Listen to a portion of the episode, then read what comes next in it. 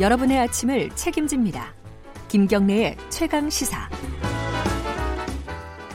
김경래 최강 시사 듣고 계십니다. 오늘 이렇게 말이 꼬이는지 모르겠네요. 최강 스포츠 KBS 스포츠 취재부 박주미 기자 나와 있습니다. 안녕하세요. 안녕하세요.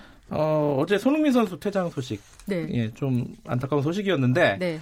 어제 그렇게 말씀하셨어요. 한 경기 출장 정지될 거라고. 그쵸. 근데 네. 세 경기라 그러대요. 그러니까 저희도 좀 놀랐는데 왜 그런 거예요? 보통은 저희 월드컵에서도 그 레드 카드를 받으면 한 네. 경기가 출전 정지되는데 어제 영국 축구협회 FA가 징계를 내렸습니다. 아, 따로 징계를 한 네. 거예요? 레드 카드 말고. 네, 음. direct 퇴장을 당했지만 손흥민 선수의 이 태클은 과했다. 그래서 음. 세 경기 출전 정지 징계가 내렸는데요. 네. 결국 그래서 손흥민 선수는 프리미어 리그에서는 12월까지는 어, 볼 수, 그라운드에서 볼 수 없을 것 같고, 네. 그 태클이 과했느냐, 이게 좀 팬들 사이에서는 논란이 있었어요. 왜냐하면 음. 처음에 주심이 옐로 카드를 꺼냈다가 레드 카드를 꺼냈거든요. 예. 거기에 대한 성명을 어떻게 어, EPL 사무국이 했냐면 손흥민의 퇴장이 선수 보호에 따른 규정 때문이다. 이 네. 중상을 유발하는 시초의 파울을 할 경우에는 레드 카드를 줄 수 있다. 음. 그러니까 이제 고메스 선수가 그, 추- 그 넘어지는 과정에서 좀 심각한 부상을 당했기 때문에 이 부상의 시초가 됐기 때문에 손흥민 선수의 퇴장은 당연했고 거기에 FA 영국 축구 협회는 과했다. 네. 라고 해서 출전 정지 징계를 세 경기로 내린 거죠. 그러면 이게 어, 토트넘에서 어떤 조치를 취하나요? 항소 뭐 이런 절차가 있나요? 네, 구단은 항소를 할 수 있습니다. 아, 이 징계가 어, 부당하다 이렇게요. 음. 네, 고의성이 없었다. 음. 왜냐하면 손흥민 선수가 어제 좀 우는 걸 봐서는 전혀 고의성이 없었잖아요. 의도하지 음. 않았다.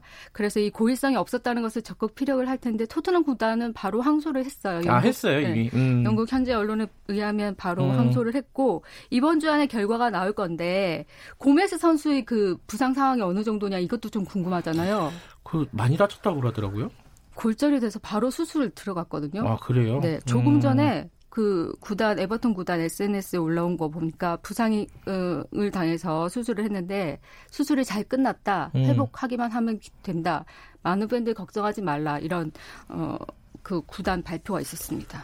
그 회복을 빨리 해- 하면 좋겠지만은 이게 시간이 걸릴 거 아닙니까? 한 어느 정도로 예상이 됩니까? 이게요. 네. 사실 수술하고 이제 뭐 붓기 빠지고 이렇게 좀 걸을 수 있는 네. 거기에만 최소 3개월에서 5개월 정도. 그래요? 네. 출전 그러면 때까지는 네.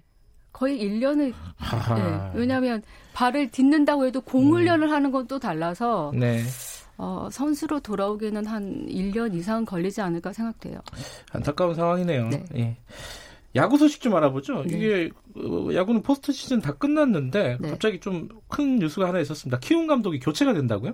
다들 놀라셨. 잘하지 그러니까. 않았어요, 키움 키움이? 그러니까요. 올해? 근데 왜 그런 거예요? 보통 이제 감독이 교체된다는 건 네. 성적이 부진했을 경우가 대부분이거든요. 그렇겠죠. 네, 음. 근데 이 장정석 감독이 키움 감독이 잘했잖아요 올 시즌에 네. 정규리그 3위로 마쳤고 팀을 또 한국 시리즈 진출까지 이뤘기 때문에 재계약하겠다 많은 분들이 예상했는데 재계약하지 않고 키움이 소녀 SK 투수 코치를 새 감독으로 선임했습니다. 음. 그러면서 이제 많은 분들이 궁금하기를 궁금해하기를 도대체 왜 그렇죠. 왜죠? 왜? 네. 응.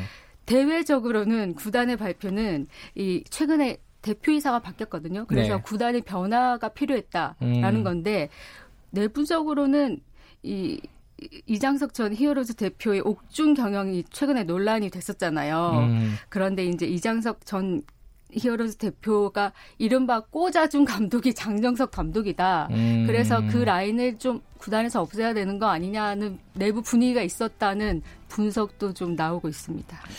아, 손혁 감독이 어쨌든 어, 키움의 새로운 사령탑으로 네. 앉게 됐다 이런 말씀이시네요. 네. 알겠습니다. 오늘 소식 여기까지만 듣죠. 고맙습니다. 네. KBS 스포츠 취재부 박주미 기자였고요. 어, 김경래 최강사 1분 여기까지 하겠습니다. 잠시 후 뉴스 듣고 8시 5분에 2부에서 돌아옵니다.